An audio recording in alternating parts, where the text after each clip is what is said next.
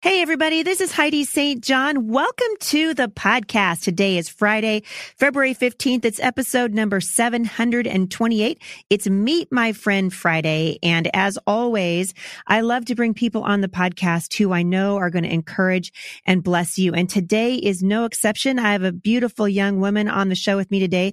Jasmine Grace Marino is here. She is going to be talking about a story of hope and healing as a woman who has come from a position of being sex trafficked and recovered and redeemed. Stick around. I think you're going to be encouraged.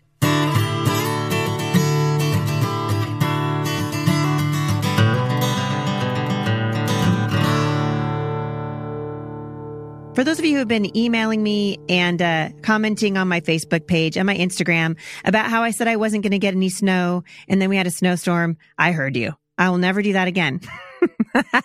I'm never going to do it again. We actually didn't get any snow at all until just last week. And now it's like Narnia around here. So, uh, I've been like, thank you, Lord, for sending me the snow. And I'm just going to be quiet about the weather from now on and for the rest of my life. Coming up, before I get to Jasmine today, I want to let you guys know a couple things that are coming up. I am going to be in Lakeland, Florida, coming up on March 2nd for the Heidi St. John conference. This year's theme is Miracle Worker, the life changing power of following Jesus. That is going to be hosted by Ardella Baptist Church and tickets are on sale right now. It's a great time to get your ticket. It's a one day event, Saturday only, March 2nd, Lakeland, Florida. So listen up, Florida. I'm not coming to uh, Orlando this year for FPEA. I'll be there next year. I know a bunch of you are wondering about that, but I will be in Lakeland, Florida for the Miracle Worker Conference. Please check it out at HeidiSt.John.com forward slash events. Now is the time to get your ticket. Also, really awesome thing happening right now. Mom Strong, becoming Mom Strong is on super sale at Tyndale. The e version is just two ninety nine. You guys, the book sells for 12 something. And right now, today, for just about a week, that book is just $2.99. It's a great time to get it. You can get it at tyndale.com forward slash ebooks. Or if you just follow me on social media, I will link back to it. It's a fantastic time to get Becoming Mom Strong. Be sure to send that link out to all of your friends. Also, my brand new book, Bible Promises for Moms, releases on March 5th and you can pre-order that right now anywhere books are sold. Barnes and Noble, Amazon, Books a Million, Tyndale, any place you want to uh, pre-order that book.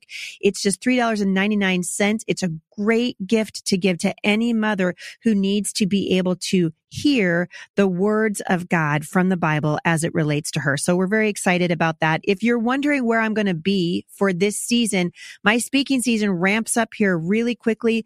I will be obviously doing Mom Strong in Lakeland, Florida on the 2nd of March. And then after that, I will be at Teach Them Diligently in Rogers, Arkansas and Nashville. And the weekend after that, I will be speaking for Answers in Genesis at the Answers for Women conference. All of the information about these events, including links to their early bird rates can be found at HeidiSt.John.com forward slash events. All right. I want to get to my guest today because this story has really touched me. I get a lot of books here at the podcast, people who are interested in coming on the show. And every once in a while, a story will just touch my heart. And, uh, this is one of those stories. And I'm excited to introduce Jasmine to you today. We haven't talked a whole lot about sex trafficking here at the podcast. And so I'm going to give you, I know a lot of you are listening with little children. I'm going to give you a little bit of a heads up. Uh, this is a very obviously this is a very adult topic and you know me i don't really like to hold any punches so i'm just going to let jasmine say whatever she feels like saying and so i want you to understand that we are going to be talking about sex trafficking today and uh, prostitution and just letting Jasmine share her story with you. Jasmine is a survivor of domestic sex trafficking. She was in the life for eight years and she believes that God is redeeming her story to offer hope to other women who have been caught in the snare of exploitation and to raise awareness of the issue by using her voice to tell her story at schools and colleges and churches and conferences. Obviously, she's here on the podcast today. Jasmine believes that education about this issue can help prevent it and abolish it. And I could not agree more. Jasmine, welcome to the podcast. Yes, thanks so much for having me. So Jasmine, you have you've got several children of your own now. You have a blended family. You have five kids, one of which you're homeschooling a 7-year-old now, right? Yes, somehow by the grace of God. right on. And how's that going? Just like in, like if you could just describe homeschooling for those of us who are just like, oh, she homeschools too. Like in five words, what would you say? Challenging, but totally worth it. What? I wouldn't have it that, any other way. That was amazing. five words or less, challenging, but totally worth it. I'm impressed. All right, so let's let's jump right into this topic right here because I don't want to uh, I don't want to miss anything. You have an amazing story to tell, and I'm going to read just for our listeners so that you can understand the seriousness of sex trafficking. This is out of the be- at the very beginning of Jasmine's book, which, by the way, I will link back to Jasmine's book in the show notes today. But according to the U.S. Department of Justice, the term human trafficking is used in common parlance to describe many forms of exploitation of human beings. While these words often evoke images of undocumented migrants being smuggled across international borders, the term has a different and highly specific meaning under the United States Criminal Code. Human trafficking crimes, which are defined in Title 18, Chapter 77, focus on the act of compelling or coercing a person's labor, services, or commercial sex acts. The coercion can be subtle or overt, physical or psychological, but must be used to coerce a victim into performing labor, services, or commercial sex acts.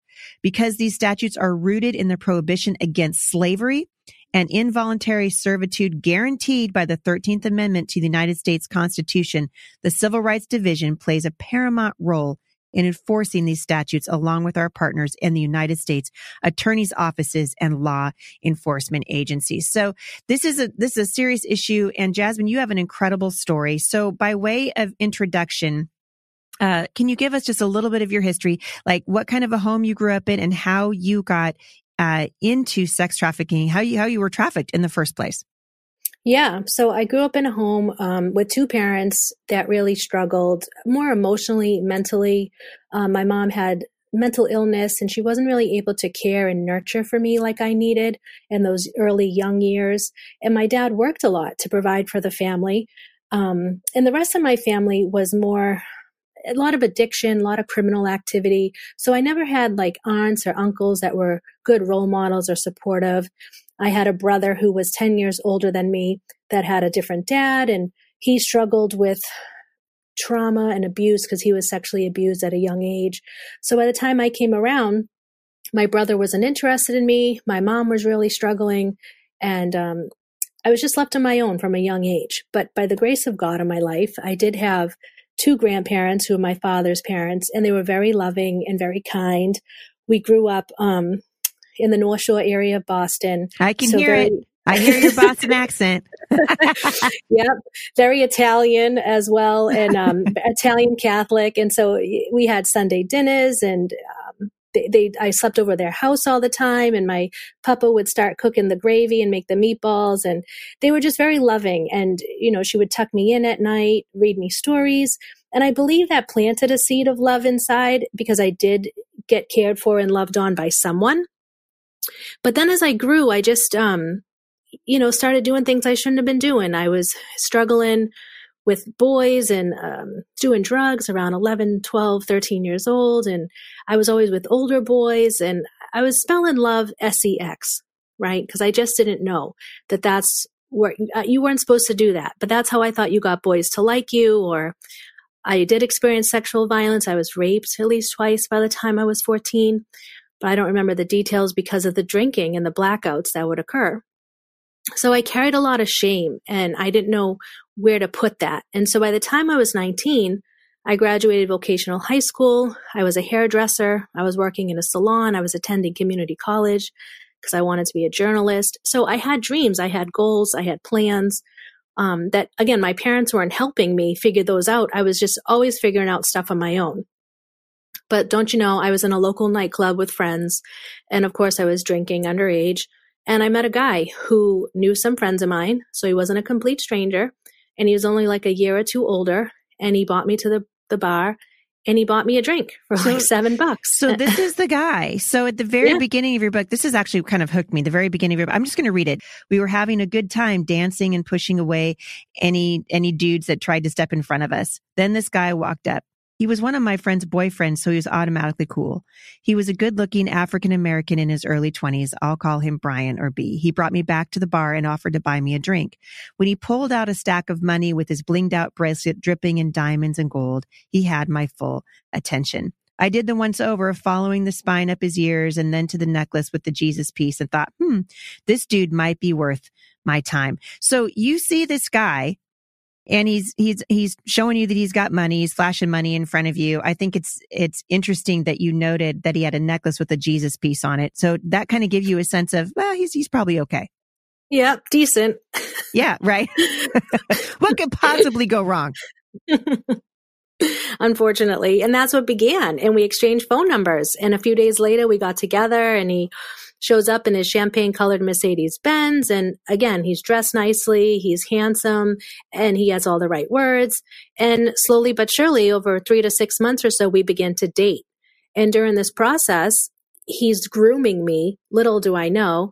And also, like what I would say to my younger self now, and what I say to many college students and high school students, like, note to self, don't date the drug dealer. Like, if there's a young dude showing up in a nice car and he has all this type of money, and he doesn't really work nine to five, he probably sells drugs. Like, yeah. but that wasn't even a red flag. I, I, I didn't even think about it. It didn't bother me. Um, and during this grooming process, you know, he meets my family. He comes over for Thanksgiving, Christmas, played the whole boyfriend role, um, took me out shopping, spending money on me, uh, out to dinner, get my nails done. So, right, what he's grooming me. He's getting me to trust and love him. Now, I have a question. If you mm-hmm if your parents had been more involved, because I, I like to think that if you were my daughter and you brought this guy over for dinner, I would immediately like, oh no, no, no, right? Like, like my, my hackles would go up. I would have a, a sense of this isn't right. But it sounds to me like that's not what happened with your family. It sounds like they just either they turned a blind, blind eye to it or they couldn't see it themselves or they encouraged you because they were just so happy that you were not bothering them and you're somebody else's problem. What, what do you think about that? If, if your family would have stepped in, would it have made a difference? It would have maybe, but I really didn't have a shot. And that's what I mean. So that was normalized to us, like mm-hmm. drug dealing or expensive money and clothes. And like, that's all normal and accepted. So it wasn't that they could care less, like, oh, she's not bothering us, because I really didn't bother them. It was more of like totally normal and acceptable. Like, again, I came from a, just a family of criminal activity and stuff. So it, it was normal. Right. So this continues. And when does, when does it take a turn for the worse? Well, so over this period of time, he starts giving me in my mind seeds of doubt. Things like, well, why would you want to work at a hair salon? You can own one. Why would you want to go to school for journalism? That's stupid. So making me start to believe that my dreams and goals weren't good and that he had good ideas and plans. And at the same time, I get invited by some college guys that I knew to come to a party at their dorm. And they tell me that this girl's going to come and dance to be the entertainment, basically a stripper. And again, no red flags. I think that's normal. I think it's fine. All these college boys, and this is what they do for the fun. Okay. Keep that in mind. and, um, uh, we're at the party, we're all drinking, and the girl walks in to be the entertainment, and she's my best friend.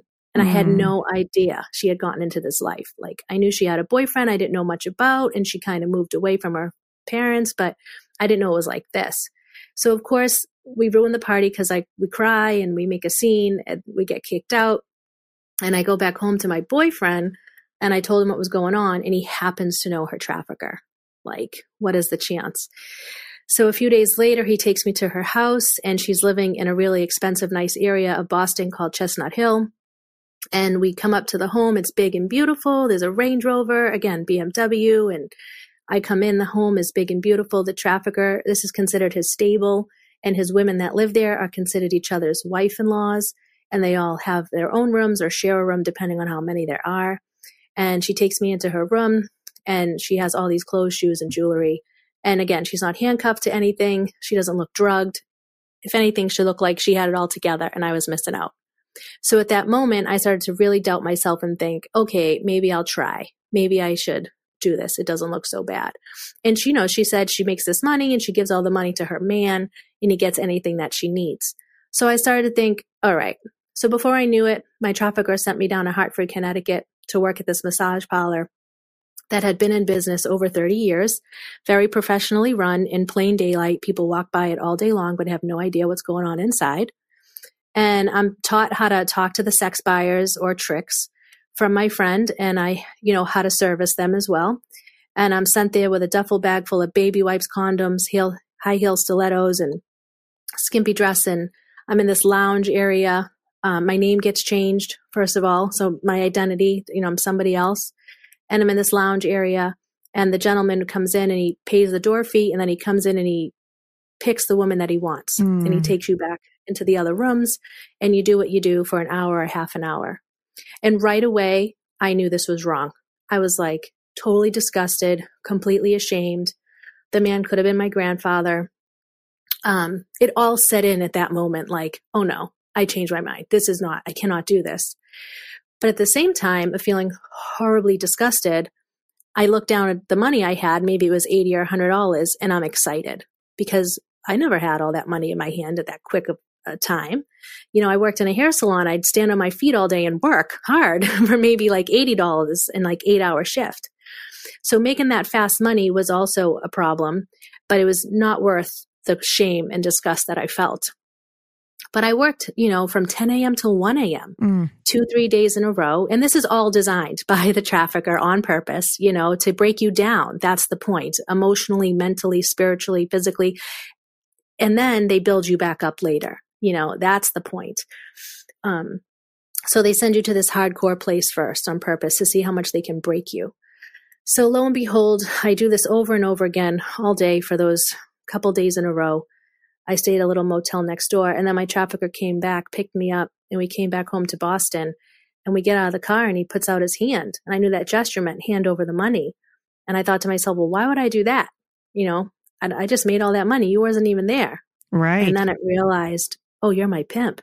But mm-hmm. wait, I thought you loved me. And I was totally confused and totally ashamed. And he said, is there going to be a problem? I said no. And I just handed it over. So mm-hmm. everything changed from that moment. And then soon after I started to change my mind, I went back home to my parents. I was going to college. I was still working at the salon, but I was living this double life. And I couldn't stand it. And I started saying I didn't want to do it anymore. And that's when he started using violence as a way to keep me under his control. So it's like domestic violence, but on steroids, mm. right? So in the United States right now, I mean, we hear about this, right? We hear about people uh, trafficking uh, kids across the border every day. I mean, we're hearing stories about kids in trucks, and you're saying this can happen to an ordinary college kid who's attending community college. And obviously, I mean, you weren't you weren't exactly. I mean, hello, I'm always telling my my kids, you want to meet somebody, probably the bar, not the best place to do it, right? Right. Um, but when people say, "Is this really happening here in the United States?" Your answer is unequivocally, absolutely, it's happening. Absolutely. And it happens to the most vulnerable as well as anybody. And it also happens to boys. I want to say that it does happen to boys as men as, as well. Um, and the more vulnerable you are, the more it can happen. Mm-hmm. Um, if you're from the foster care system or if you're from um, a broken home with addiction issues, a lot of mothers, unfortunately, traffic their own daughters mm-hmm. for their, their own drug addiction. Um, but just like me, I was emotionally vulnerable. Right. And I was looking for love and he was supplying that. So when you're when you talk to I, I, know that you're going and you're speaking at universities and places like that and parents are wanting to know what what is it like what is your message to parents what do parents need to know uh, to either keep their ear to the ground to prevent this from happening to be listening to their kids what do you tell parents yeah, that they just need to educate themselves, do research. Um, Polaris Project or the National Human Trafficking Hotline um, is a great website to visit to do research and educate. Um, know that you have to be involved in your kids' lives on social media. There's tons of apps that traffickers can speak to them through that you'll have no idea that they're even being contacted by them. So when you have the opportunity to talk to parents, what are some of the things that you tell a parent about how they can prevent this, how they can be aware of it? Yes, to um, be aware, number one, by doing their own research, realizing, realizing that it happens, um, educating themselves by visiting websites. Um, the is a good um, website to visit to educate. Also, Shared Hope International is a very good website to educate. They actually um, grade states on how well their anti-trafficking laws are. We just so had Shared Hope International here at the at uh, Firmly Planted Family in Vancouver, and they did a presentation. It was amazing, absolutely amazing. Good. Exactly. So to do those kind of presentations, um, and then with your children, I think having honest open conversations about sex and the dangers of that and, and what surrounds sex um, as early as possible and appropriate as possible to do that, to make them aware. Like, imagine if someone had told me about this when I was 14, maybe it would have helped me understand and know the red flags mm-hmm. that this guy was trying to groom me. Mm-hmm. Um, but if you had asked me what trafficking was, I thought it was women from other countries, you know, stuffed in crates and sent to mm-hmm. America. I would have mm-hmm. had no idea that I was a victim of that. Mm-hmm. Yeah, it's true. And your your story is fascinating because really what it is it's a it's your journal. It's an opportunity to yeah. read the things that you wrote. How long were you involved in this uh, in this sex trafficking industry? How long how long were you there? Yeah, so my trafficker, I was with him for 5 years. Mm-hmm. And you can see from the journal writings I was struggling. I was uh, I escaped from him so many times that my parents actually stopped helping me move my stuff back in. like mm. that's how many times I went back to their house. Like my dad was like, I know you're just going to go back. So I'm not even going to bring your stuff in. Um, mm. But finally, the last time I got out was because um, my trafficker forced me to have an abortion, sadly. Mm. Um, and that set the fire inside where I said, you know, you've used and abused me all these years. Nothing you promised me has come true. It's probably not going to come true but I have to go. To take a life was way more than I could handle. Mm. So I started saving money without him noticing. I'd put money in Ziploc bags and tie elastics around them and hide it in the dirt of my potted plants. And after like six months or so, I had enough money and I went and I got myself an apartment without him knowing. But how does a woman in the commercial sex trade walk out and get an apartment? It's, it's so complicated. Yeah. But by God's grace, he sent a sex buyer into my life that I met off of a website and he didn't want anything sexual from me. He just wanted to talk. And like week after week, I would hang out at his house and he'd give me a lot of money and we'd literally watch SpongeBob. and in the back of my mind, this guy became safe because yeah. he wasn't touching me. Right. and he was Italian and he was from my area and he owned a small business. So when I was ready to exit, I sent him an email. I said, I'm in a lot of trouble. Can you lie and say that I work for you? And he said, sure. Made me fake pay stubs and everything. Wow. And that's how I got my apartment. I tried to live a normal, productive life, but that was impossible because of the trauma. So that led me um, into a growing drug habit, which lasted about three years. And sadly, my brother died within those three years.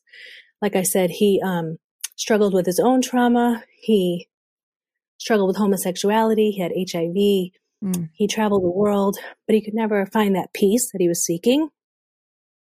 And so when he died in 2006, that led me to like look at myself to think, wow, if I keep doing this, I'm going to die too.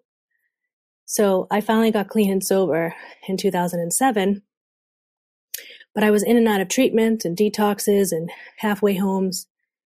Um, but I finally got it. And when I had like three months sober, I met a woman who um, was known to take girls off the street to church and she took me to a Pentecostal church. Hey. yeah. There's a great introduction for you. never had stepped foot in that kind of place, but I wanted what they all had, which I didn't know what it was, but I knew they were all happy. Mm. And she goes to take me home into the sober house that I was living. And she was like in her 60s. And here I am, like 27, you know, maybe 100 pounds soaking wet. Mm-hmm. um, and she had her other lady friends with her. And i'm in the back seat of her car and before we leave the parking lot she says honey do you want to know how you can be washed clean and forgiven? And i was like yes. And so she says the prayer with me and they tell me that jesus loves me and he paid for my sins and i don't have to carry that guilt and shame anymore and that he loves me. And i'm weeping in the back seat of this woman's car and mm now that I look back, it's like how appropriate for Jesus to meet me in the backseat of a car. Because mm-hmm. Lord knows I've done some unholy things, right? But like that's him and his grace and his love and how he meets us where we're at. And my life completely changed from that point on. Um, I did end up relapsing shortly after that, but it got so bad so fast. It was almost like God had his hand on me. He was like, Oh no, girl, you're not going that far. You know, I have plans. Mm. Um, so yeah, I've been clean and sober and totally out of that life um, for almost yeah 11, 12 years. That's amazing. And um, the real healing didn't come though until I was five years out because um, I had my son uh, probably a year clean. So I became someone's mother very quickly in recovery. And I had to take care of a human. And I was like, how do I do this? I have no idea. Right. Yeah. Those of us who have not been trafficked are wondering how we're doing it. So, yeah. yeah. Tons of trauma, tons of, uh, you know, emotional issues, and just trying to stay sober and love Jesus. And I was like, how do I do this? So, um, quickly after I had my son, maybe he was like 12 months older, 13 months older, I met my husband in church and we got married pretty quickly. And that's when I really knew I was messed up because the intimacy of marriage yeah. really held that mirror up to my face like, oh, girl, you got major problems. And I still didn't know why. I still couldn't figure it out because I was stuffing that prostitution, that trafficking piece so deep because of the shame and the stigma. Yeah. I would have easily told people in my church, which I did, that I was a drug addict in recovery, but who would tell them that I was a prostitute? You know, like you don't just say that. Yeah. um, so we separated shortly after our marriage after my we had our daughter she was about three four months old and within that separation i sought deeper healing i was always in um, substance abuse um, or christian counseling that was all fine. But to go deeper, I needed the Lord. And I sought him through transformation classes in my local church that I was at. And the healing came pretty miraculously and amazing. You can find that in the book. Um, but how I found out I was a survivor was I was in a small meeting of some ladies, and this girl is talking about her ministry and how she goes into strip clubs and makes friends with the dancers. So when they're ready to exit the commercial sex trade, she is available. And I thought, oh my gosh, that's me. That's my life. And I raised my hand and I had to tell her I had a pimp. I was on drugs. I had a, I worked at strip clubs. I did all this stuff. And she said, oh my gosh, you're a survivor. Mm. And I said, I'm a what? and all these women, like these Christian, perfect looking women, were all happy and clapping. And I couldn't believe I just vocally said I was a prostitute and all you people are so thrilled, you know? but you saw, you saw love, a real love. I did in acceptance. And that was it. The unconditional love and acceptance. Um, and then I realized I was no longer a victim, but a survivor. And I, I stopped looking at the world through that lens of being a victim. And now I was empowered and I started uh, sharing my story publicly. And when I started doing that, of course, I didn't want to do that at first, be transparent and authentic in front of people. Mm-hmm. Um, but I did. And women would come up to me that were in the church for 17 years, this one woman. And she told me with tears streaming down her face, I have the same story, but I won't share because I'm too ashamed. Mm. So, so many women I realized in the faith community and outside of that were totally struggling with the same thing and that shame was doing a real good job the enemy right of keeping us silent that's right. Well, that's what he loves to do, right? That shame, it flourishes in the dark. Mm-hmm. And what mm-hmm. you did through the power of the Lord really was to shine a light on it. And uh, I love that you did that. You also ended up founding a ministry called Bags of Hope. What's what's the deal with Bags of Hope Ministries? Yeah. So out of this um, newfound survivorhood and connecting with tons of survivors across the the nation and speaking and sharing my story, I had this desire to also give back. I didn't want to just leave the women that were still out there sick and suffering. So I started making bags with basic needs, socks, toothpaste, shampoo, conditioner, soap, a little note in the in the bag letting them know, "Hey, if I can make it off the streets, so can't you. There's a better way. Here's some phone numbers to call when you're ready." And I started giving out these bags by myself to women I would see on the streets and my pastor encouraged me to make it into a ministry so people could help. And I thought he was crazy, but I did it. and um, don't you know, now we give out over a thousand bags a year. Wow. um, yeah, we give them out to 30 programs that are around the Boston area. And I just moved to New Hampshire, so I'm looking to partner with more programs up here. But um, vulnerable women or prostituted slash trafficked women are everywhere. You know they're in domestic violence shelters detoxes um, halfway homes homeless shelters because there's a lack of safe homes and recovery programs for trafficking survivors. Mm. so these women get plugged into all different programs so when you're, I know that there are, there are people who are listening to this right now and I'm to, we've only got a couple minutes left. I've gone over time today, but this is so important for the, the men and women who are listening to this and maybe the, the Holy Spirit has just, has really pricked their heart and they're like, I would like to help. How can uh, people like myself, how can we help? Yeah, how you can help in your own local area is find um, organizations that do this anti trafficking work. I'm sure there's some out there. Support them. Um, be a mentor, be a big brother or a big sister to um, at risk and young, vulnerable kids.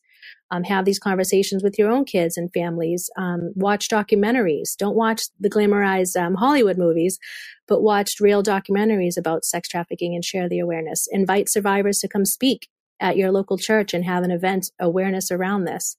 Um, you can buy my book on Amazon.com and um, share it with others. That's a great way to educate yourself. Um, my website, they can find me at jasminegrace.org. They can um, donate to Bags of Hope through the Emmanuel Gospel Center. They're the one who carries our 501c3 umbrella. Oh, listen to you, girl. Listen to you all. You got you got a 501c3. Turns out God did want you to be a journalist. You are a journalist and uh, you're raising awareness through writing mm-hmm. and speaking around the country. I am so encouraged by what you're doing. Thank you so much for coming on the show and sharing your story of triumph over this. It's really encouraging for me. Yeah, thanks so much. For those of you who want more information about Jasmine's ministry, and I hope that you will, you can find all of the information at the show notes today. I will also link back to her book, The Diary of Jasmine Grace, Trafficked, Recovered, Redeemed in the show notes today. You can also find that at amazon.com. For more information about Jasmine, I'm going to go ahead and repeat what she said. Her, her website is jasminegrace.com For those of you who want more information about the ministry of Momstrong International, check it out, momstronginternational.com, and I'll see you back here on Monday. For more encouragement, visit me online at thebusymom.com.